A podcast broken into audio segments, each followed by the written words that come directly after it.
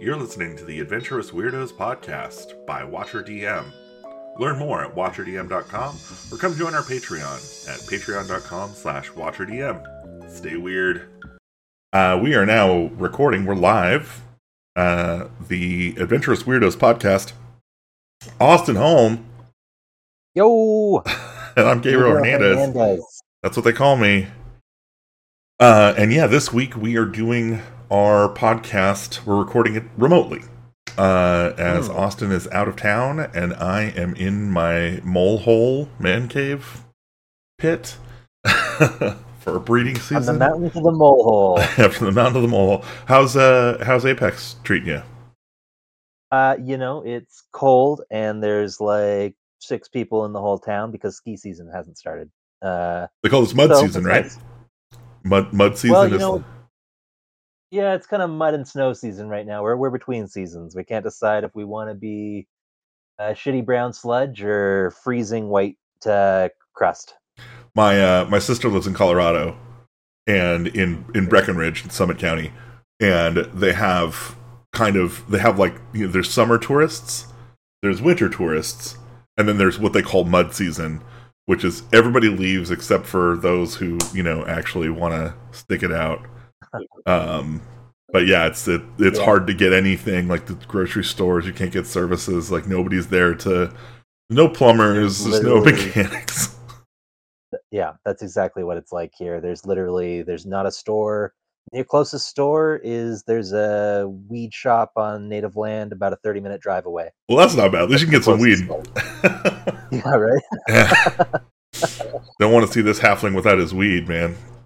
Yeah, little life's little necessities. Totally. Well, uh, speaking of necessities, uh, we necessarily finally released the thing we've been talking about releasing for. We released two things. We released two things, but I want to talk about the one thing first. Warp crawl, hotly debated topic. Do you release your AI product that uh, slays, totally slaps, but um, is is made using AI tools. From before that yeah. was a big deal, and uh, we did. We could talk. Yeah, we did. Um, we could talk all day about the AI art thing, uh, and you know, honestly, I feel like there's a lot more interesting things about Warp Crawl. I hope. Yes. Uh, than the art in it. Uh, that's the writer's perspective. I always hope the writing's more, more interesting than the art. Well, somebody, but, I mean, I, as someone who played it pretty extensively, I feel like that game really. You know, I just played today. I just played like a little solo quest crawl.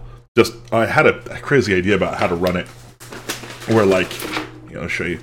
Uh, instead of like laying out the cards, you just have your deck, and then you just lay out what you've kind of explored on on the hex map. So you don't have to have the hex shaped cards. You can kind of also like I don't have to. I just keep the, the cards I've drawn in one pile and the ones I haven't in another. It's kind of like an interesting way of doing a solo. Anyway, it is interesting. Uh, yeah. So I was I was playing this earlier, and I was thinking about how much more stuff is in Warp Crawl, despite the game having effectively identical bones. Uh, do you want to talk about that a little bit? Yeah, I uh, I do. I think it's interesting because thinking about this earlier today, I think it's really has a lot to do with the genre. Like uh, for fantasy and to a lesser extent post-apocalyptic fantasy, which we did with w- w- w- Waste Crawl. Waste Crawl. Uh, you know, things are very simple. There's good, there's bad. You do this, you do that, uh, and I think what we found when we um, started doing Warp Crawl is that you know roles became very important the idea that like you know you're you have to politically justify your expensive space program became kind of a core component. Yeah. Uh you know the added interest in materialism became a huge thing and most of all i think uh the idea of the captain's log uh sort of became a huge impetus for filling out i mean like you say it's the same bones but warp crawl got Warp Crawl got uh, a little fat as it went on. I think mostly because it was living a sedentary writer lifestyle. It really it wants you to write down those captain's logs because to me that's a big part of what starship fiction is all about. You know? Yeah, yeah, and I think like that's a um, it's an interesting take on you know I, I think you can get a similar effect if you turn the lens to quest crawl and treat it like you're a bard writing down the legend of you know Jacob in this oh, case or, cool. or, or whatever. That was it got me thinking about kind of the other ways to kind of canonize because I feel like one of the cool th- one of the probably the coolest things about warp crawl and then quest crawl I the digital version that we had made and, and played in roll 20 was kind of the artifact that gets left over is kind of this really interesting yeah. amalgam of ideas uh, stitched together with this kind of narrative through line. Well, uh, one of the things I think is really cool about Warp Crawl is that in a lot of ways it's a marriage between what I find interesting about solo RPGs mm-hmm. and what I find interesting about table RPGs because or I don't know what you want to call them, group RPGs, regular RPGs, you solo nerds. um I uh, I really like solo RPGs because you do get those artifacts, right? Like it is there's that creative writing component to it and I love looking back at our early warp crawl play tests and just the insane logs we came up with, like the four or five of us who were playing. Like that's fucking awesome. But I also don't like being alone with my own thoughts. so I don't know fair. solo RPG are necessarily for me. So I like that. I like that it was a way to write and you know to write a story, not just to tell a story, but to write a story to make an artifact with your friends, I think, is something that, uh, yeah, more more solo RPG should be for three to five players. I think. Ironically, right? And I yeah, think that's right. kind of like well, and that's like the other part of it is it's not really a solo RPG. I think Warp Crawl definitely is. In fact, it's it's like three to two, two to five, three to five players. You could hack it easily enough, I think. But yeah, I think we we settled on. We debated adding a whole bunch of like you know, if two players, then type of rules. But ultimately, we decided, you know, if anybody wants to play that way, they'll figure it out. Right. But I think the most important aspect of that is that it's GMless, right? Which yes. is like it's it's kind of implied in a solo RPG that it's GMless, that that you're the GM and the player.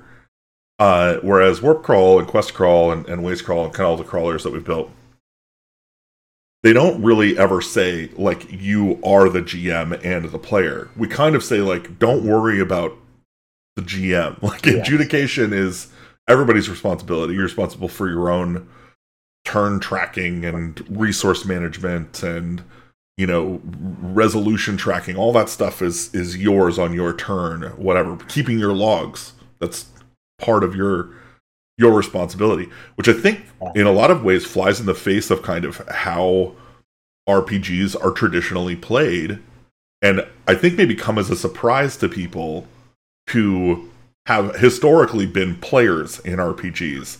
That all of a sudden you're playing an RPG that kind of has an expectation of you that, you know, you just don't have. In, in 5e, with D&D Beyond, you barely have to keep track of anything, you know, and if you don't, it's kind of on the DM for not, you know, managing your crap for you. And that's interesting. So like I don't know, like that was definitely not the way it was when I was growing up with RPGs. Like you were expected to kind of manage your own stuff and you know mm. draw your own maps and you yeah. kept your own ammunition and you knew yeah, you knew how much stuff you had, you knew how much oil you had, you know, and you were you were responsible for managing that. And if you flubbed it, that was like bad. you didn't, you know, yeah. if you were ever audited, which is kind of a silly idea, but I think it is a thing. Like you can be audited in D and D somehow, which is so fucking weird. Like no yeah. other game. no other game. What do you want to do for fun today? I'm going to get audited. Yeah. Yeah, you know, it's interesting. I think there's something at play there where when you set one person up as like the, the rules master, you know, like Right. uh, then you kind of end up in a situation where when you're looking at your character sheet and you realize, you know, oh my my torch should have burnt out an hour ago, or you know, I I've been out of rations for five days or whatever, right? It kind of puts you in a position where you're like, I'm getting away with something. I haven't been caught. Like, Yeah. you know, whereas I think just saying like, okay, like we're all grown adults playing a game please keep track of your own provisions kind of like you know it's it's funny just how when you treat people like children, I think they very instinctively act that way. you know, when you treat them like when you treat them like adults, they're very like, oh yeah, yeah, I, I can do math. Like I'll keep my little yeah tally. I'll do the I'll do the basics. Um, yeah, right. Uh, I really love too in Warp Crawl. I of all of the, um, you know, like when I'm writing and stuff, I feel like it always there's just ends up with a lot of asides, and then I try and claw them back so it's a readable, usable document. Mm-hmm. But I do really like that we got to keep the little. This is set in the future. Uh, there's no more hierarchy. Work together as adults of common purpose and goodwill. like you know. Well, and that was a that was a really unique decision that we had to make because we kind of decided early on that we didn't want any one player to play the role of captain, as that would kind of imply like you're the GM, you're the adjudicator, you're the person who's yeah. kind of handling it. And I really like the idea that like nobody is the captain, that everybody's kind of responsible to the ship. And you know, it's like al- almost like you have an AI captain who's like, "Yeah, I know what the mission is. I'm going to go do this stuff." And it's all of you maintaining the ship, the operations of the ship, that make sure that you know the missions get done and stuff. Um, yeah. Although I mean, ultimately, I think in the way that the game is played, I think like each doesn't each person decide where where the ship is moving like in the next round it's played yeah. around the table so there's kind of like a little bit of that like i don't know i don't know how to describe it it, it definitely happened has happened in Waste Crawl as well where like one person's idea of where to go next does not jive with another person's idea of where to go next. And the surprise you know head east. Detour. Yeah surprise detour to the you know to the good lands. Um i think it's a i think it's a fun and interesting thing that is again yet again is missing from you, you almost never hit that in in a standard role-playing game because you kind of have the conversation and the power never really transfers around the table right? Like yeah. ultimately the party's going to go kind of where the loudest person wants it to go. And then yes. Eh, eh, and then if people don't like that it's like well you know suck it up. Versus in quest crawling and the crawlers like if somebody wants to go somewhere the party's going there if it's their turn. And if that's not on everybody's agenda sorry that's adventuring. Like you know everybody's kind of got their their moment to really drive the boat. I think that's yeah. such a cool. Uh, it, it creates like an, an, interesting level of drama that I don't think I've ever really seen anywhere else because you, can, you can't stay mad about it. You kind of just live with it, but it does create this kind of horse trading for like, yeah. well, if we go here and then we go there, and sometimes it all just pats out and it's like, okay, everybody, you know, we're heading, we're we're heading the way we want to head. But anyway, I, yeah, I always thought that was a really cool well, I, ad thing feel like what usually happens in those games is you all have a discussion about what you want to achieve and then like the you know the individual execution you know people might have different ideas about how you're getting there but mm-hmm. because you're all going to the same place nobody's ever going to be like ah well you know you drove us in the wrong i mean every once in a while you'll wander into a black hole and people will be like tyler what are you doing you're driving us like you're going to ruin us on the shores of this tidal event but you know i that's all part of it too, right? Yeah, no, and I think it's um, I think that shit's great. Like I just love the idea yeah. that oh no, you you pulled us into a gravity well. D- the party has to come together and deal with it. Right? So you're yeah. gonna you're gonna react to the the adventure that has arisen.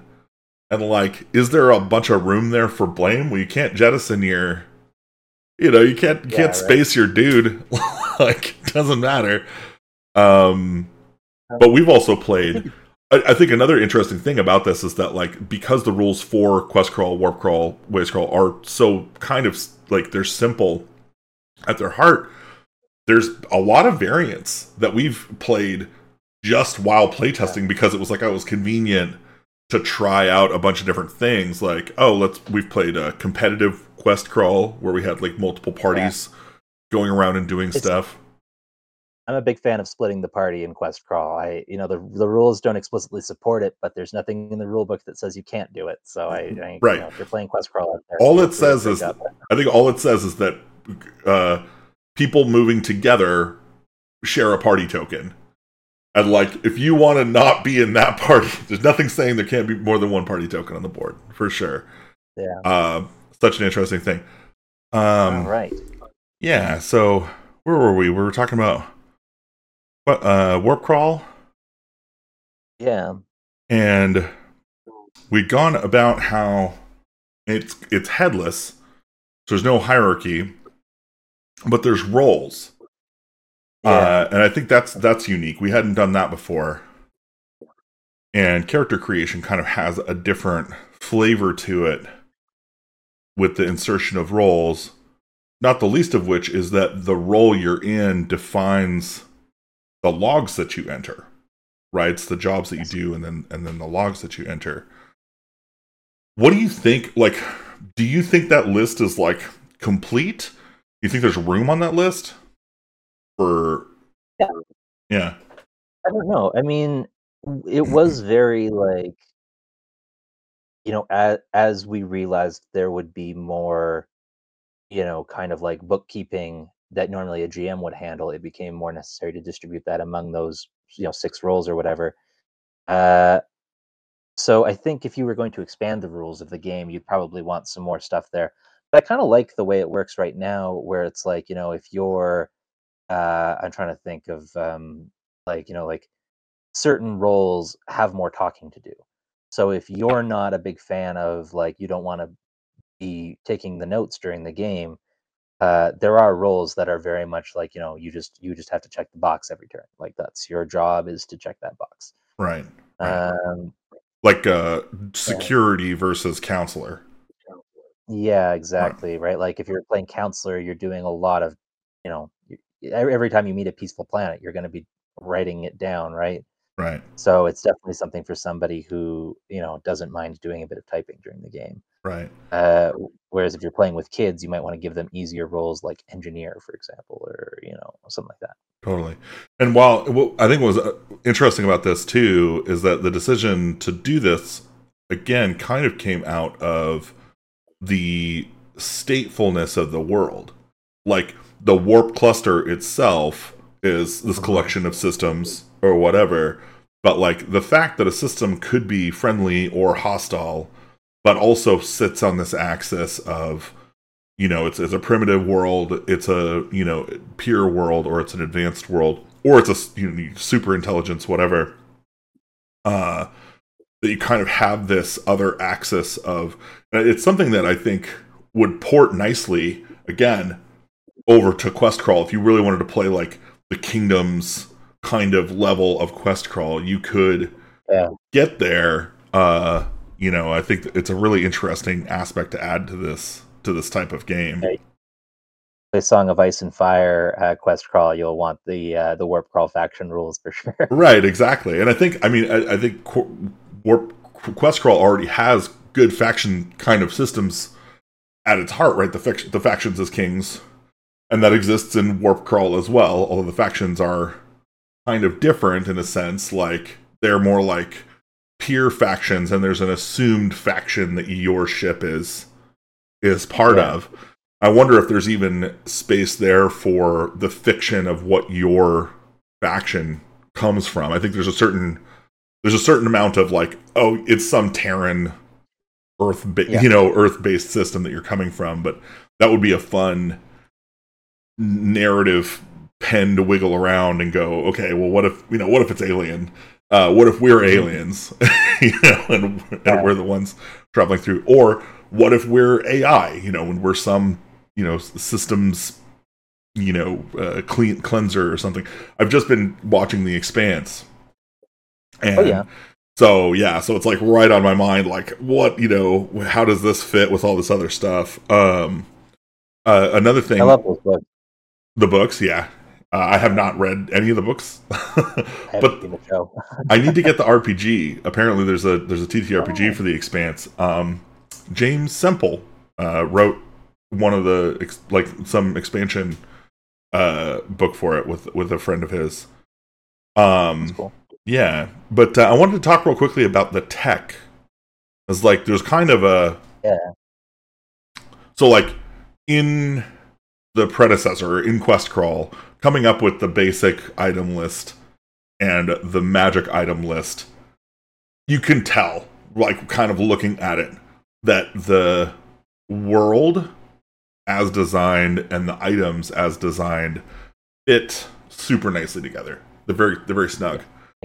Um I don't feel like that's necessarily the case in in Warp Crawl. It, it feels like there's a little bit more like fiction came first, and then we kind of got it to work with the world building, and I, I kind of like that. Like, I actually think that makes it like a little bit more fitting.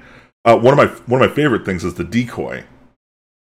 Having a decoy ship that you can kind of jettison uh, to let the hostile aliens think that you've been destroyed and and get away. And like that's something that I don't think I would have immediately thought of as like given the rules of the game how it's structured I wouldn't have come to that as like oh well, this is something. But I think as a fiction having again just watched Expanse you see them do this crap all the time right? Where it's like oh okay well you know we jettison some part of our shuttle looks like debris. How powerful are your scanners? How how much data can you collect at 200,000 kilometers? But yeah I to to answer your or to respond to what you're saying um, that the first episode of Firefly, when Wash jettisons that little decoy, "Cry Baby Cry," that's one of my all-time favorite science fiction scenes. Those little scrappy scavengers have a, a coffee can with a radio in it. They shoot out to distract the gigantic ship that could crush them. Totally, that's fucking awesome. Yeah. Uh, yeah. For people, if people are watching this and they haven't played Warp Crawl, uh, one of the things that kind of makes it different than Quest Crawl and Waste Crawl, in Quest Crawl and Waste Crawl, uh, your supplies, your provisions, you're consuming one every turn because you are a person who needs to eat. And if you get injured, you might consume more. Whereas in Warp Crawl, your amount of energy you're draining, your amount of supply you're draining is purely dependent on the amount of tech you have. And I really, really like that we did that because it sets up a situation where, um, how to say this, like, if you you can be loaded for combat, like you can be loaded for bear if you're not going very far.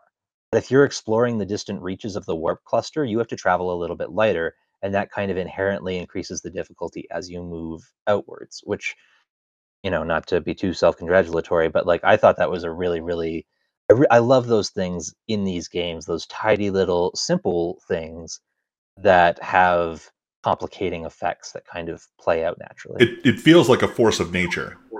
It's like a yeah. force of the natural order of things that like if you're going to go traveling out there, you've got to travel light enough to to get there and back on the fuel supply that you have. It's just like how when water freezes, ice rises yeah. to the top and floats on water and then melts you know to the heat because it's closer to the, like I don't know. Uh good design, good design. Um and uh, then yeah. and then going into the special tech. So, well, I guess so. I was just talking about the low, like the basic tech stuff that we've got. So this got this great set of basic tech: hard light shields, obvious, but really cool. Scanners, Classic. artificial crewmate, which fantastic opportunity uh, there. Gravity I, engine. One of my favorite playtest memories of that is your guys, your four, or I guess our guys. I know as I wasn't GMing, I was playing. Yeah we get so wrapped up in the GM language, but like oh God, our poor what was his name? Disposable Dan or something. We had just one automated crewman. And I think it got to it was like Dan the fourth was like with us by the end of the because like, we had kept jettisoning. Yeah, we had kind of like there were a couple situations where it's like, I'm sorry, Dan, but it's either it's you or us. yeah, I think he went down. He went down with the ship right as we escape potted a few times, yeah. and like each time, Dan was kind of like, "Well, he's just part of the ship. Like he goes down with the ship." I, I love that idea too, though. That we're kind of like, "You're the artificial crewmate. You're part of the technology here." Sorry, Doctor. you know. Um, Enjoy philosophizing on this barren moon. totally. Um, but then, okay, so we've got the gravity engine. This is actually one that I think is really unique to the game and and how we wrote it but it's pretty wild like what is it? it's like bonus on black holes so this is how to get out of a black hole yeah Uh, bonus on crisis alert for spades, which is I think was it's like a mass shear. Uh, yeah, something like that. Um, yeah, I mean, I think the thing with like the the finding ways to to recontext because there are certain bonuses that you need. Like right. if you're gonna have a hard lands, if you're gonna have a black hole, you know, you need that compass thing or whatever it is. But I like that we did um the sledge engine. I think. Do we end up calling it the sledge engine or? So that is in I think the high tech the sledge yeah, drive. So this okay, yeah. So this is kind of crazy. So like the gravity engine. One of the things I love about this idea is that we we're like, okay, gravity engine. It does some really simple stuff, but we had hit problems with Quest Crawl, and I think this has been called out a few times by by people who play Quest Crawl quite a bit. Is like if you don't have the compass or you break your compass and you don't have a suit get fucked, kid. You're dead. You're just gonna die in that wasteland. And of course, we've house ruled around that to like, you know, the, the number comes down every round or fucking like that hard mode for life, guys. If you're out there playing Quest Crawl, die in those hard lands. That's I how I died it. today. I died in a swamp. I, yeah, yeah, swamp, swampy uh, hard lands. Walked in there, had a compass, broke it, died, uh, lost to the swamp. It was great.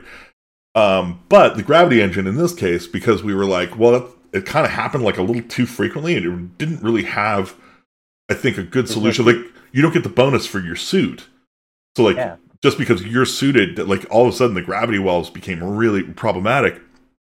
With this, if it breaks, it kicks you out in a direction, uh, some number of like cards, basically. Yeah, you can get lost in space. Yeah, you just get flung wildly into space when your gravity engine breaks. I just love that fantasy, that that the notion of that. Um, we got the photonic cannons, the nuclear torpedoes, armored hull, magnetic tractor, so tractor beam, holo amenities, which I love that that's one of our uh core. Gotta you know, have gotta have it. Um, I really wanted to do a whole. I'm not even sure. I, I don't think it made it into the final rules, but there was at one point a thing where if your holodeck your holo amenities broke, you had to roll on the adventure table to have a holodeck episode. Like it was like, don't don't let your holodeck malfunction or you'll get fucking you know, you'll have to deal with Barclay or whatever. Hold on, hold on.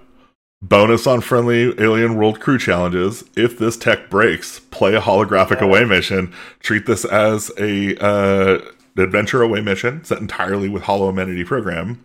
Gain no tech, supplies, or ore from successes uh, in plan and execution and skip the debriefing entirely.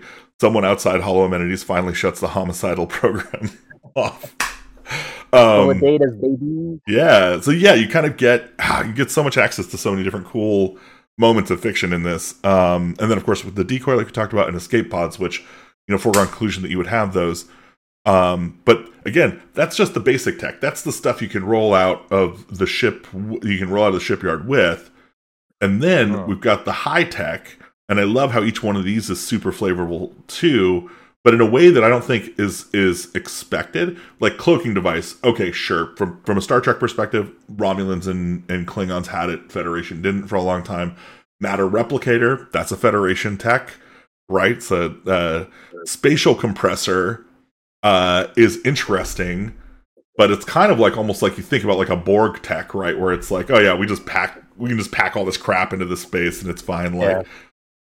I mean, I'm gonna reveal myself as a lover of probably literally the worst movie of the 2000s. You ever see seen Ultraviolet? Oh yeah, yeah. It is beyond bad. It's so terrible, and I, I convinced a busload of people to see it with me. So hold on, Mia Milla Jovovich, Ultraviolet, right? Yeah, yeah, yeah. That was not a but bad the, the movie. Hammer, Oh, you should rewatch it, my friend. It is insanely awful. okay. Um, but uh, but I do I love it. I, it's one of my it's you know a guilty pleasure movie for sure. And I just love the when they pull that stuff out of hammer space, that kind of like spatial compression tech. I think is so cool and just fun to imagine, and you know it can lead to great fiction, and I think it's great. yeah. yeah. Um and uh okay and then so and then we've got the sledge drive now this one i think was when you when you first rolled this out i was like what the f-? is going on here? Like this is crazy. And the idea here is that you can you get a bonus on shattered sectors, which means if a, if a sector has been destroyed and you're basically flying through a debris field, you're you're gonna do a little bit better.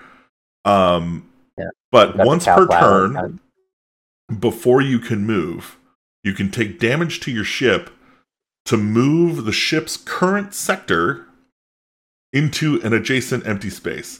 So you can literally move space. Yeah. Let's let's talk about this. What does this mean? Sure. uh yeah, I mean, I think it's I just like what is it called the uh, Abramovich drive? It's one of those hypothetical FTL engines that like they say it's like you take a pocket of space and then you move that pocket of space faster than light so nothing no mass has to break the light speed barrier. Right. And I think that's just such a cool idea and I really like the idea of just transporting a whole I think it, it's not just star systems in this game. It's like uh, you know clusters of star systems in each of these sectors. I think we, have uh, been yeah, pretty ambiguous about it. Yeah, I think. Yeah, it's a little loose, but like that's my head canon. I, I just love the idea that you can like bump around these things, and for certain end games, like the Crystal Entity end game, you have to. Uh, you like you have to kind of use that sledge drive to construct little hallways that you can like force it into and like and then break you know, it away from yeah, connected reality. Set it off in its own little pocket dimension. Yeah. Um, so cool. But yeah, I mean, like when we started playing Quest Crawl originally, like my favorite thing in Quest Crawl probably is the Twisting Pyramid, right. uh, where you can rotate the cards around the Twisting Pyramid to change the landscape, which I love. Uh, but it's a little hard to justify in in a fantasy setting. Like uh, at one point we were working on a four elements version of quest crawl you'll recall and there was like an earth artifact that was kind of like an early version of the sledge drive and i really really liked that yeah but when we started warp crawl and we knew we had a little bit extra space i really wanted to commit to finding as many ways as possible to let the players alter the map because i think that's one of the things in this game or in these games that really excites me is i love i love that feeling of you are changing the world, right? Like totally. changing the game environment. Totally. Um, I agree. Yeah. So we, yeah. Sledge Drive was a good. Yeah, Sledge Drive was a good solution for that. Uh, and then so and then the other two are the empathy enhancer, which I mm. think you get from the World Mind. Right? Yeah, I think so. Uh, and then the Gate Maker Drive, which is again yeah. one of my favorites. Although I, I guess it's it's really con- it's it's very much similar to but adjacent to what the dwarves offer. Yeah, um, the mountain passport and quest crawl. Yeah. Anyway, and, oh, and, and then there's special text. So I guess this would be like the artifacts in quest crawl, and in uh, in warp crawl there's only two artifacts: the terraformer and returning from quest crawl the orb of chaos. Uh, yeah, I love that one. which I think is such a funny thing. Cause like I don't know that I, I like how many times in during playtest. How many times do you think the Orb of Chaos got used? Once. Once. One single time. One single time. And and how did it go? yeah, and, and in fact, it was a quest crawl playtest. It wasn't even a warp crawl playtest. Yeah. Uh, you know, it, I think it was kind of. It's one of those things of like, it's it's chaotic you know it basically sets you back to square one in a lot of ways it's kind of you know I, I, like the idea of giving one player the option to really fuck things up for everybody else i like you know the the kind of like the big glowing red don't press this button kind of button i yeah. feel like is a lot of fun and even if you never use the orb of chaos just knowing that it's there i feel like is kind of its own little treat yeah um I know when we play like uh, Jack, uh, who plays in our Pixels and Pagans game, uh, is, is, a pathological button pusher. Like you know, if you if you put something in front of him, it's like don't fuck with it, don't don't do it. They're gonna be like, oh, I'm gonna do it. yeah, that's yeah. so Jack. Um, that's 100 percent true.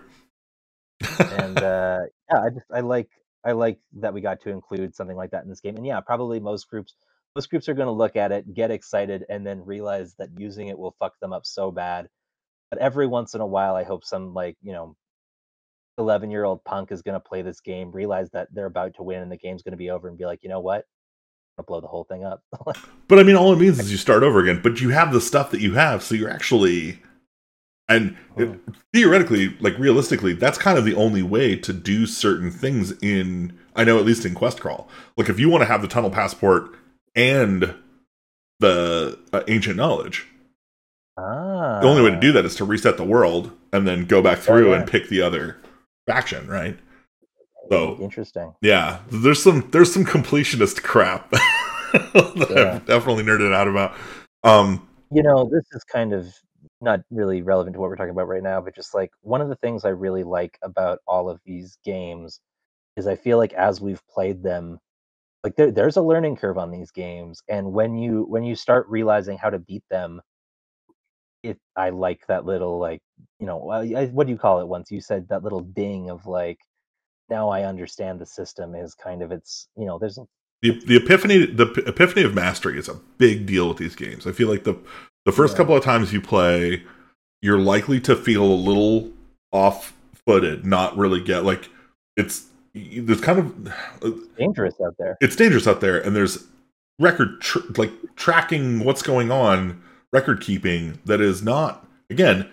It's kind of hard it's not like uh you know you just roll the dice and and everything sorts itself out like when an encounter is done and it happens pretty fast you know you get you're gonna tick your little thing and do your little bip and then it's the end of the day and you're ticking your little thing it's not like in d&d where you know after an hour of combat okay now you guys rest for the night or whatever tick your resources. This is like really fast um that things get moving through. And uh yeah i don't know where i was going with that. The the whole thing well, i think you're once you once you see the loop and the outer loop of of making decision making at that higher level where you're like oh you know what let's backtrack here to do a, a loop of resource gain so we can uh-huh. ensure we get the treasure to unlock this thing over here and like you start kind of meta playing the meta of the game and understanding how the game works at a meta level it's so satisfying uh, uh-huh. in that same way that like the first time you kind of understand like how to you know beat that, that those certain bosses in zelda or you know it's like yeah. that kind of classic like video game with no instructions kind of feel i think uh, one of the things about it a little bit is like in in video games sometimes when you unlock those little things it can feel like you're cheesing the system a little bit, right? Or right. that you're you lose immersion. Like the the strategy pulls you out. One of the things I really like about this game is that the strategy pulls you in. Like the more you start kind of really analyzing the terrain and thinking about where you're going and trying to make decisions as a group, you know, even if you're not doing character voices or wearing funny hats, you are role playing. You are thinking in world and you're reacting on the logic of the world, and I I, know, I think that's cool. Yeah, no, definitely. Um, like I remember, um, I think it was one of the first games that you played of Quest Crawl when we were all kind of hanging out, and uh, I was really excited to show you what I had gotten so far. Um, and like, we got into a conversation at one point where we were like, "Oh, like." You know, do we risk these beasties, or like, do we go? We want to go talk to the dwarves, or like, you know, and it occurred to me it was like you know if we were four fantasy adventurers sitting on a you know a, a hilly uh goodlands foraging and talking about our next move this is the exact fucking conversation our characters would be having there's no separation right between our strategy talk and how our players would be strategizing how they're going to conquer this you know vast landscape. Yeah. Or what the, yeah what their next move is. Do we go and ask the dwarfs for help? You know I hear they have enchanted armor there. You know, it's like mm. one of the cool things about it too is like because the rules are known to everyone, it's like they're they're hyper transparent. So you like everybody can look at the map that's exposed and see what they want right mm-hmm. but they have full access to the information that's in that map so it's it's really kind of like if if if my goal is to try and go you know hunt down that mega beast and get that weapon of legend for myself. Like I can be the one pushing for us getting into the elves and getting that elven cloak and hightailing it down here. Yeah. Whereas if somebody else is like, you know, I just want that treasure, I want to go get that vault. you know, then their whole cycle is going to be about you know spinning down the greater evil and like doing this whole thing. Anyway, crazy cool stuff. Uh, but now there's additions. So Warp Crawl, I think, brought brings a lot to what Quest Crawl's foundations are. And one of the things that we added was orders, which I think, if if I'm not mistaken, and I don't want to put words in your mouth, but like in a coming future iteration of Quest Crawl, this is almost analogous to what I would say is like side quests or quests. Yeah. Uh, kind of above and beyond what the original quest, like original Quest Crawl, you just your queen is your quest, you say what it is, and when it's done, it's done. I think the idea is that we're going to add side quests, and that's kind of built off of the same a simple simple idea of like your home world wants you to go and do stuff like that you're on a mission to go do stuff yeah and you roll for what that is and uh, there's some pretty cool evocative stuff here but like some of this stuff is pretty challenging. Like uh, uh-huh. deep space you got to flip a sector at least four spaces from the homeworld so that's that kind of deep travel you know getting getting out there. Um yep. truce remove a hostile token from an alien world. That's good. Uh peace summit add a friendly token to an alien world. So actually take a neutral world to peaceful or to too friendly. Uh, discover a new world, unknown signal. You got asteroid minings. The first one's bring forty ore home. Uh, and then the hardest one, I think, is technological leap. You bring a, a high tech to the home world, and when you bring that high tech to the home world, it becomes. I think the scientists can load it on as a basic tech, yeah. You can offload it to them and then rebuy it back or reload it back on later, assuming that they don't break it, right? So there's like a roll. Yeah. They have a chance to reverse engineer the alien technology, or they could just fuck it up, and then you're like, ah, you nerds, you science guys. Like now we need to go find another civilization with, with yeah, gotta, gotta, go knock over some other unsuspecting aliens. um, yeah, yeah. I mean, um, I think it's interesting because like I mean, obviously, Quest Crawl came out in what, like August? Jesus Christ, August 2022? Is that all? Seems like longer ago. Um, but even before that, uh, like you and I, I feel like last two years almost, I've really been on a hex crawl kick. Uh, I've been a little obsessed with hex crawls. We our Lamentations game is a hex crawl. They're so much I'm working fun. on a Troika hex crawl right now. They're awesome. I love them. Uh, I don't want to play other kinds of D and. I just I just want my hexes. Uh, but um, Black Marshes. One of the things. Uh, yeah, nice. One of the things I've really learned about exploration-based games is that you have to like whatever you find in a hex should send you out to another hex. And in D&D, I try and make it so that there's at least two adventure hooks in every dungeon uh, you know, often players will not find either one, uh, but that's fine because hopefully they found two in the last one. Mm-hmm. Uh, but uh, every location you find should spit you back out towards another location, and I I really do think that that kind of like putting quest hooks in the game, spitting people back out from the town to go and do orders, uh, or you know going and hitting, you know, the elves and now you have to go kill the dwarves or finding the vault and realizing you need the key or you find the second town in quest crawl you need to go beat up the uh the pirate town the town of thieves mm-hmm. in order to unlock the second town all that stuff i feel like is what it makes the game world feel alive it keeps you moving it makes the game dynamic and interesting um and i think you can yeah I think you do a lot of adding to that too, right? Like this is kind of the the idea at the heart of the side quests that we want to do is like you go to the elves and they don't just give you the quest to defeat the dwarves, they give you the quest to like go pull the magic sword from the overgrown grove in the eight uh forest. And you got to go find the eight hardlands forest, get lost in there in the overgrown grove and like pull that sword. But you wouldn't get that sword if you just went to the eight overly you know what i'm saying? Like the idea that the, the the reward and the quest are bound up together and tell a story and go above and beyond. I really love that. We've been talking a lot about doing the advanced quest crawl with like tarot cards or similar. And i do really like the idea like at one point i think we had the magician uh set up where it was like that's like the magic school and if you want to learn spells you go to this guy he sends you on a quest out to go do whatever and if you get back then you get a special you know you unlock a little spell or something one of which it's got to be the sledge drive effect. We got to get that Earth Mover effect into advanced quest crawls somehow. I think it, it's. Uh... Oh yeah, for sure, for sure. And I think like I think the end the end result of this process of developing advanced quest crawl. I'm I'm super looking forward to seeing what that basic items list looks like. That that magic item list, that artifact list, because while the principles of the game are simple, the ways to the ways that you come up with to manipulate them. Like the first time we rotated cards around the pyramid, my mind was cool. blown, man. It was so cool. Uh and yeah, like it's it's funny that like it's just a deck of cards. It's it's relatively straightforward.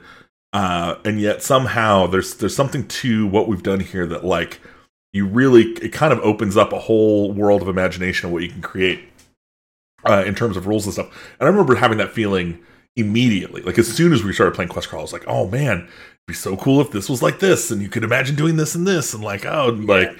Um, I just want to say, if you're sitting at home playing Quest Crawl, please, for the love of God, pop the hood, make some home rules.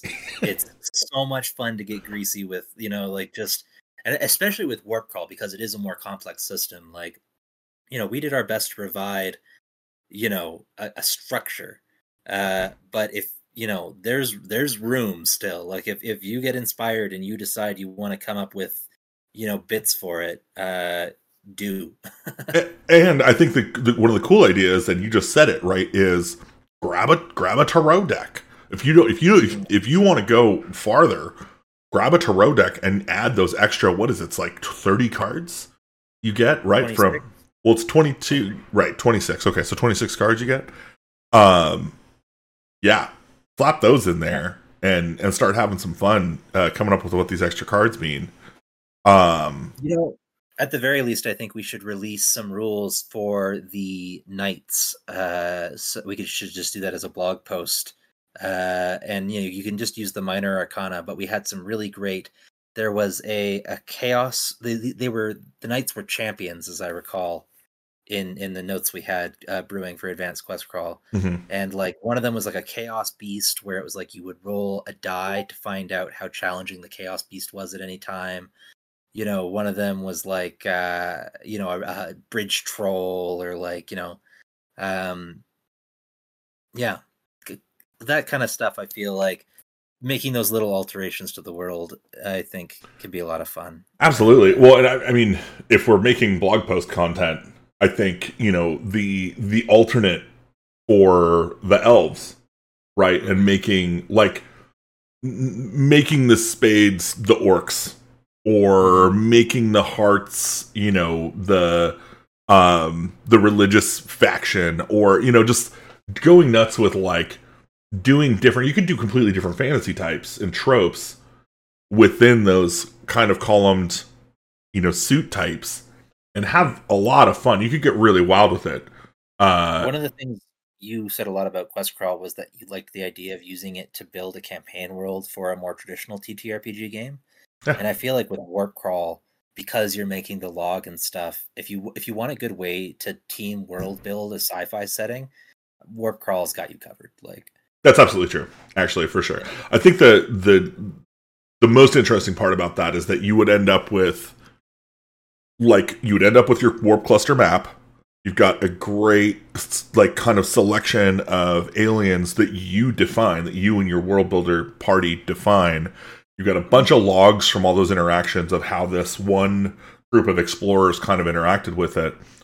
Um, and then you, the I think one of the cool one of the cool things that I, really like about the way that you've approached these uh, in general is that like those high level concepts, like the factions largely, they're they're kind of evergreen. They basically work no matter what. You're like, okay, the gate makers, these are the people who support transportation around the galaxy, around the warp cluster. Like they've got that tech, they've got that shit unlock, and they're the ones you've got to go through if you want to go faster than you're currently capable of going and going to places you haven't you haven't been before. Um and the same is true of the the archdukes, right? The um, what are they called? The the war dukes of the ringed worlds. Is again mm. The weapons manufacturers. The you know these uh, uh, these guys whose entire uh, thing is, you know, controlling the commerce and flow of weapons throughout, and like that's that doesn't it doesn't have to be one faction. You know what I'm saying? Like it doesn't ha- even have to be one idea. Like you could have a, a number of civilizations that are filling this role in your world, however you want to describe that. Um, but the idea that you have to interact with one of these to kind of get that working within the world, I think it's again, it's kind of an uh, it's an evergreen idea. Same thing with the world mind, where you've got kind of a hive mind, you know, alien uh, archetype out there, and you might have again many of them. Um, uh, the unearthed evil, of course, being our evergreen threat in the cosmos. There's always something bad. Be something bad out there. Well, and I like that it hasn't changed. You know, yeah. the fantasy medieval milieu is always at threat from the unearthed evil. And you go as far into the future as you want, and that unearthed evil is still there, yeah. uh, threatening to, yeah, to yeah, the black yar. exactly. Uh, yeah, I mean, um, yeah, I think it's just uh, I really like that we got to do those little like quotes in warp crawl those little snippets of like world building fantasy stuff. I always love stuff like that um but like to keep it I just like i wanted it to be specific enough to like give a vibe but also like if you want this to be you know star trek the game like it doesn't you know you could i, I trust you to figure that out like you know like, yep it's not going to take or if you want it to be the expanse you know like uh what, what is it called? The proto molecule is that what they call it in the expanse? The little would make an amazing d&d uh villain i think. Oh yeah. Uh, yeah. like, oh, well yeah uh, yeah that's uh, it is called the proto molecule although i ironically i think the proto molecule is kind of like a it's not even like a it's not like an it's not like an intelligence kind of a yeah. leftover like an artifact that is like looking for its intelligence it's like where are the people who made me um mm. i'm loving watching that show because it's like it's you're very much in the dark as to what's yeah. what is actually happening but you're How watching far, humans yeah you're, but you're just watching humans react poorly yeah. to things they don't understand and then fight over it and it's so uh, yeah just great it's great drama and storytelling for that reason alone i think what's interesting about um, Warp Crawl is it has that same vibe. When you run into that unearthed evil, you know, and you see the impact it's having on the warp cluster, because the warp cluster is affected by the position of the unearthed evil, same as in Quest Crawl. Like the world begins. Be to... Sorry, go yeah, ahead. You might be induced to use your sledge drive or a twisting pyramid to move stuff away from the unearthed evil to keep it safe. I... Right, or you're going to end up at war with somebody because you're going to have to bring tac nukes. Like there's not there's not a solution that doesn't involve you pissing off somebody. And I like that that that faction play really has a as a heart in um in warp crawl.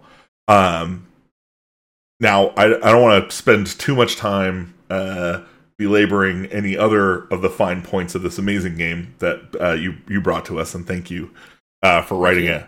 Um, I, I did want to I wanted to echo your thing. The fiction, the the fiction chunks in here yeah. are some of my favorite writing. Hey, thank you. Uh, I want to read some, but what were you going to say?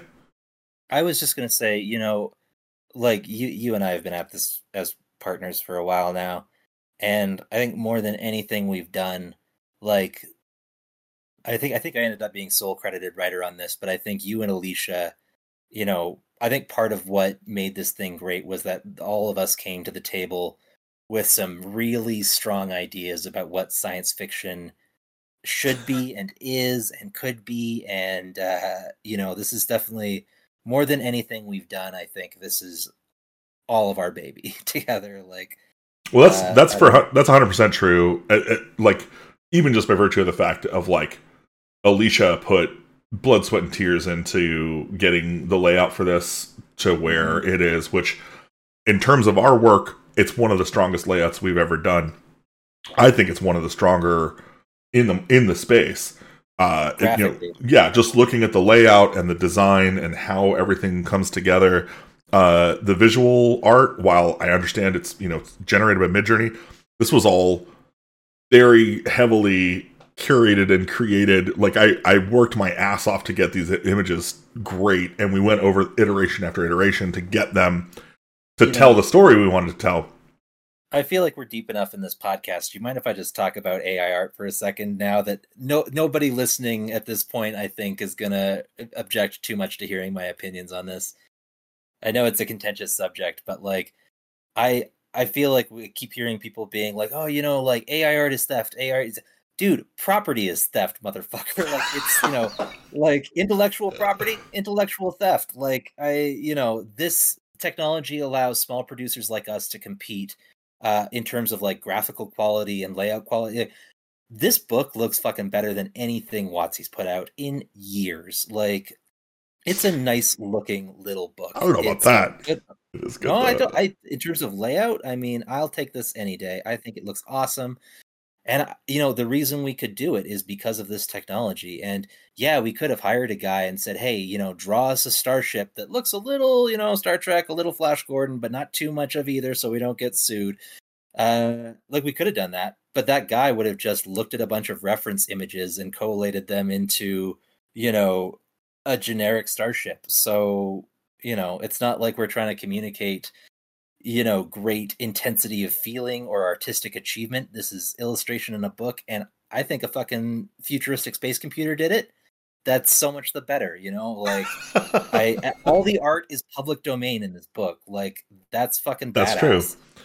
um like yeah i and i understand you know like it sucks that we have to pay our rent and pay for food and you know, when will I be able to walk into a store and buy what I need with my good looks? And fuck, I get that, man. And I don't want to put anybody out of a job by using a computer to replace them. You know me, I'm a Luddite all the way.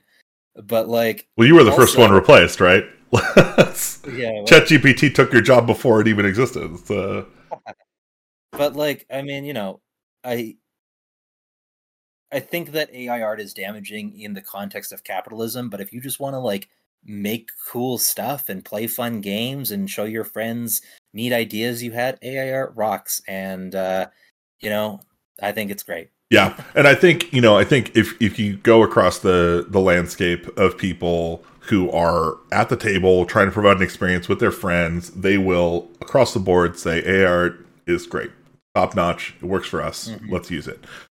The problem is when you charge any money for a book you get all and it's it honestly the people who are again trying to bring an experience to their table with their friends they really don't care. It's the people who are also trying to create stuff who yeah. are artists largely. They're offended by it and i get it. It it makes sense. Uh you know again there's some value to the idea that all the art in this is go nuts. So you can reuse it. It's not we don't copyright it. We don't own it we are very transparent about its use and where it came from.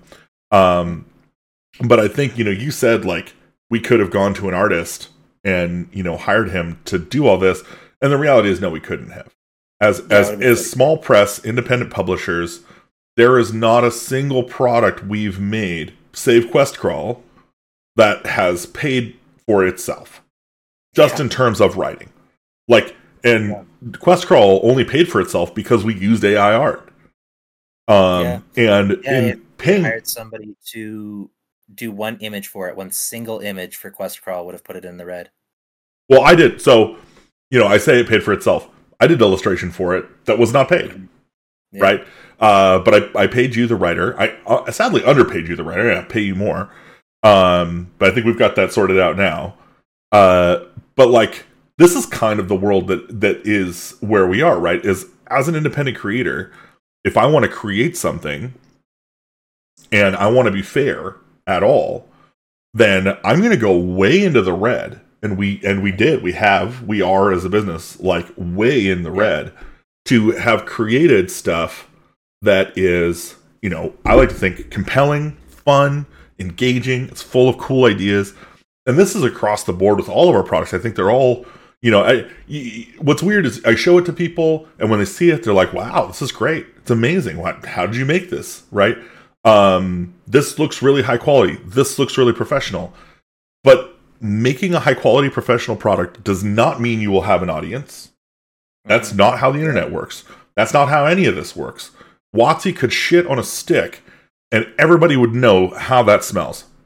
Yeah. But I cannot get 200 people to look at one of our products when it comes out. It's it's pulling teeth. Um and that's the world that the independent creator lives in right now. Yeah. So I think it's really interesting cuz in a way we almost went in the wrong trajectory, right? Cuz like our early stuff, if you look at like like I think Doom Desert has like almost 2 grand worth of art in it. Oh, it's like, it's it's more than more that. Than that. yeah. Yeah, yeah. Well, don't don't let me don't let me count uh, pennies here, but like, there's a lot of fucking money in in you know the illustrations for Doom Desert and Moon Elves and mm-hmm. Divisible Man, mm-hmm. and then we went from that to kind of single illustrations for two page dungeons because that's what was affordable. And then when we kind of ran, you know, when that kind of ran out, we started doing AI art, and uh, maybe if we'd gone the other way, people would be like, "Wow, these guys are improving" or whatever. But like, I just I don't understand how you're supposed to like like you say, like, you know, the our initial stuff we put out was so high production quality and uh you know, really there's I don't think there's a way to to run a successful TTRPG business like that. I don't think it can be done. No, I think you're uh, you're right, and that's that's true. Like, so that I think the thing is, is like you don't, you can't. What we did was we tried to make high quality products out of the gate, and I did that because I wanted to know how to do that. I wanted to see if I could. Yeah. Um, and I knew that was going to cost me money, so I spent the money. Uh, and that has resulted in having I've got some relationships with some people who can provide some great art. I myself have become a better artist, m- more uh, attuned to what I want out of art. Mm-hmm. Um, and obviously, it's you know it's fostered relationships with you as a writer and, and other writers. Um, but the thing is, is like that first book, there was never a chance that it was going to get a huge audience, yeah, right? But the thing I never wanted to have happen was to have somebody come in now and go back and go, uh, this is you know like they just started getting this. You know what i mean? Oh, like i want them to go back and go like oh okay they made an interesting decision. Interesting whoa what are these gems in their past? You know what are these cool idea books that are back here? Um and doom desert divisible man moon elves all you know fit that uh that idea where we, and the reality is I want to go back through and redo those books. I want to come in, like, come in and do the layout again, get them ready for print. You know, bring them to an audience again. What's that? You'd rewrite all. Of well, and yeah. and I think the plan is we may well, right? Because I yeah. think part of this process has been finding our audience. And the reality is, right now, if I look at the numbers, is our audience a 5e adventure? No. We get better traction off of our Troika products, period. Um, because the Troika following, while it is small, is extremely loyal and they're kind of underserved and they they get plenty of products but they don't get like a, they don't get a you know garbage load of products coming out for free every day which is i yeah. think the problem is you look at 5e you don't have to you don't have to buy anything you can just go download everything for free and is it going to be garbage yeah but what do you care like you're getting free garbage. It's you know like um, you don't have to pay for it. Congratulations. And I think that the thing is, is like no matter what, anyway, if you're going and you're looking into adventure modules or you're looking into this third party content stuff, you're probably not going for the canon. You're not there for the lore, right? You're there for the couple of nuggets of really clever ideas in there that you didn't think of yourself. That you're like, oh, that's dope. I want Roquefort, yeah. the cheese golem, in my shit. Scrap the rest. Oh, the, the egg that tell, that you know, hatches the future. That's a hilariously yeah. clever idea. Um, the whispering harpies. It's such a weird thing that the the saltwater saloon and the, uh, the you know great hateful grateful uh you know dead um sugar skull mariachis like there's there's there's so many cool ideas in just spread out throughout all the, the work that we've done and I think that was always kind of my intention, right? Was like to create something. And as I was talking about Horde of the North Horde of the north wind with uh, my friends Shane and Chelsea while I was down in um, uh, in Seattle uh, for for the Halloween party, and um, and I was telling them about how it's a monastery, right? That a white dragon has come and wiped out and has made their hoard in this monastery. But because they wiped out all the monks, the place is haunted with the spirits of these monks. And so you've got these, it, like, it's like think of the ghosts as a faction.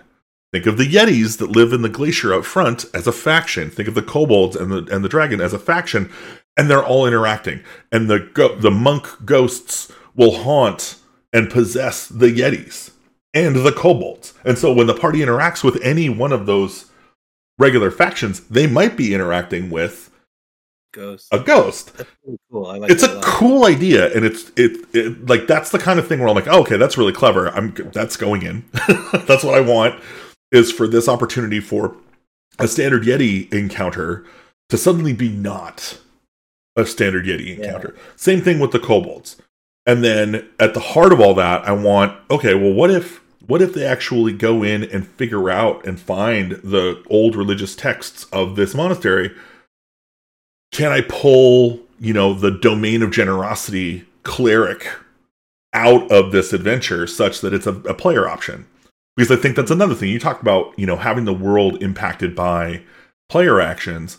And one of the things that I, I've always found cool, I, I really loved it in Dragonlance, was like the gods are coming back, right? Where the players kind of first find the one of the first avatars of the gods, and that. But what if that happened in the other direction? What if it was just a lost faith?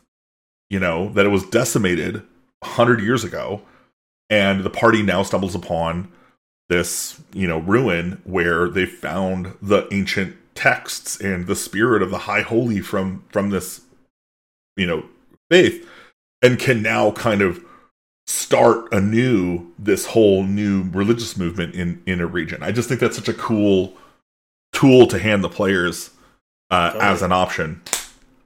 Um, yeah, yeah, yeah. So I don't know, not not to get off too too far on a tangent there, but you you get what I'm saying. And like, you know, we just we released another book um, this last week. Uh, yeah. Uh, Miss Quinn's Strange Sweets. Now we had been working on this for a couple of years now, and uh, I I had purchased the original text, the writing for it from Miguel Gonzalez back in 2021. He he came he, like he came hot out of uh, the DM Dave course and was like, "Oh, I'm going to write this great adventure." And and I read the the synopsis and I was like, "That sounds amazing. Why don't we work on it together?" You know, give me give me what you have. And so I I paid him for the writing and I hired Maya for the te- for the art. And we had a long, long cycle on the art. She she went and did it. She came back. We didn't. We both were kind of unhappy with what we had gotten. She went and did it again. came back again. Uh, got the art ultimately that I really wanted for it, which is this kind of saccharine sweet. It's it looks like a children's book, but it's a it's, it's a D and D. It's so good. Um, you can really see how much she's developed since Doom Desert in the Miss Quinn stuff. I feel like. Uh...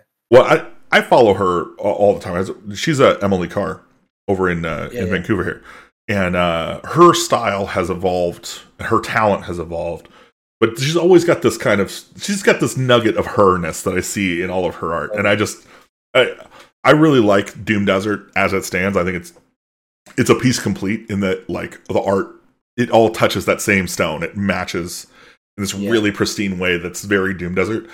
Whereas Miss Quinn's has its art and it all looks like it's cut from that same, you know, and it's like it's the same art. And she's got a really good way of doing that where she can like get the feel that she that she knows I want to get and then hit all of that art on that same track so it doesn't feel like any of the art's disjoined. Very talented. Maya, Maya Babineau, uh, go check her out on uh, she's on Instagram and uh, you know you see a bunch of her art uh, like in our books. Artists have been Canadian, almost all of them really. Uh yeah, I think the only one who isn't is Jeremy. Jeremy yeah. Adams, I think, is U.S. Jeremy Adams is also great. Uh, he is great. But, uh, yeah, um, Canada. yeah, Well, I mean, we you know, I did try. I, I was uh, uh, when I first started this, I was trying to, and I continue to try to make it an effort that can help bring Canadian publishers and producers into the marketplace. Now, I got to say, this marketplace is a weird one, and I don't know how much longer anything will be around. But we're going to keep trying. Like, I don't think we have any reason to slow down or stop. And uh, in fact, I'm I'm looking forward to us diving back into two pagers over the next sure. year. I'd really like to cram out another 12 two pagers. Uh, and really, I really want to get our catalog of work over to Troika and really start releasing some high quality, high end books in the Troika space. I just started working with um, a local printer that can do the embossed fabric nice. hardcover. Yeah, yeah, they're really yeah, the tasty stuff. Yeah, the tasty stuff. Yeah, yeah. So I want to I want to go through the process for for that uh, at least one book and and see if we can get that kickstarted. Do you mind if I take us off track here for a second? I know we're like off track, off track. Uh, have you seen Black Knights, Luke Gearing's new thing? Black Knights. Yeah, I think it's called Black Knights. I'm it's not. like he, Luke Gearing did it with some other guy. It's just the two of them. Um, it's like, geez, what even is it? It's like D6 backgrounds of these silly little knight weirdos and like some quest hooks and some items. And it's just like, it's just a little, just a little snack package, you know, like it's just a little 16 page snack pack of funny little Troika drawings, some funny little Troika ideas. And boy, I just like it just it's one of those things you see and you're like, ah, I I, I want to do that. Like, you know, like yeah. I want to. Um. Yeah, these guys, man. Yeah. It's uh, yeah. it's a it's it's a problem. I envy them. They're so good. Yeah. They're so talented. Yeah. Um, you know, and I think like there's a, like I don't know. There's some stuff that like like acid death fantasy uh also luke gearing like is really really fantastic in a lot of ways hard to get traction on in some others like i think if they had included a starter adventure it would have been a much stronger book That's uh, but like just in terms of like the uh that kind of like imagine imaginative whimsy that like psychedelic pratchett shit like i don't know like uh douglas adams on acid kind of stuff like yeah. uh you know like he like he fucking nails it. He's got a good. The art's always good. Like I like his stuff a lot. Yeah, I mean, I think I, I'm not gonna lie. I have a feeling that a lot of the value in those, like, don't get me wrong. I think Gearing is is awesome. His writing is amazing, but a lot of it is carried very heavily by the art. Like in terms sure, of yeah. the vibe that you're getting and the artists that they're able to work with, uh, or that they've been able to work with, like everybody from Daniel Sell, Millennium Arts Council, through Luke Gearing, and, and whoever's doing basically the guys creating all these zines and stuff, like there's some cadre of artists who are like little zine weirdos that yeah. are fucking killing it.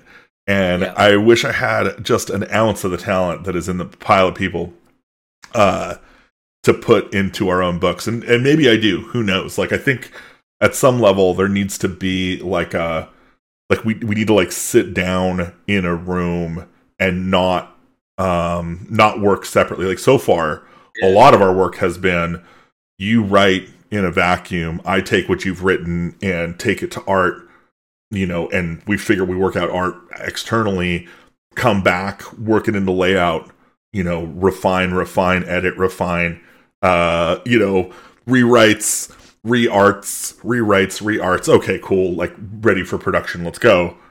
Um, but I think if we if like coming from a zine perspective, zine design perspective, I think the right way to do that is to come to the table early together and go, okay, like here's our here's our page. I'm thinking big page. monster over here. Let's talk about it. Like what are what's on this page? You know, yeah. let's how are we going to present that? in an in an impactful way. How are we going to tell that story visually and with the text, and how's that going to work mm-hmm. together? Um, and yeah, so I think that's that's part of like a, a work process, workflow process that we've never really dove Nailed into. Down. I think we did a bunch of it when we did Quest Crawl. but that was because we kind of were were again super constrained. Right? It was yeah. just like it was and a super tight loop. Also, we were in the same city when Quest Crawl. We were making Quest Crawl, which I feel like has been an on again, off again uh, road bump for us. So I've been lost in Mexico and cold places uh, quite frequently. Well, it hasn't hurt your writing, so. well, I don't know about that. Hey. I'm gonna blow you away as soon as my life becomes stable again. don't you fucking dare! Because like every time an artist or a writer becomes stable, it's like, oh, then they don't do anything ever again. They just work their stupid day job and. yeah, it could be. All right. Well, I think we are uh, spinning up on an hour, and so I want to, uh, yeah, I want to thank you again for your time, Austin. Yeah, thank you. Of course, and um, thanks to our listeners. Uh, if you if this is your first time listening, I hope you'll check out all of our work on WatcherDM.com. You can find. If uh, you, far, you gotta buy Warp Crawl. In fact, if you made it this far, go check the description of wherever you're watching it and see if there's a link to Warp Crawl on discount. So I'll give you a discount. How's that? Hey, hey. saving money. Everybody's saving money. Um, but yeah, uh, go check out watcherdm.com. You can also find us on DriveThruRPG or itch.io. And if you would like to support us in creating products like this and our other adventure products, uh, you can do so by joining our Patreon at patreon.com slash watcher DM. Look for the purple eyeball uh, soon to come on business cards everywhere. I don't know. Uh, and uh, yeah, I hope we will see you soon. And otherwise, I think we'll just say what we always say stay weird. Stay weird.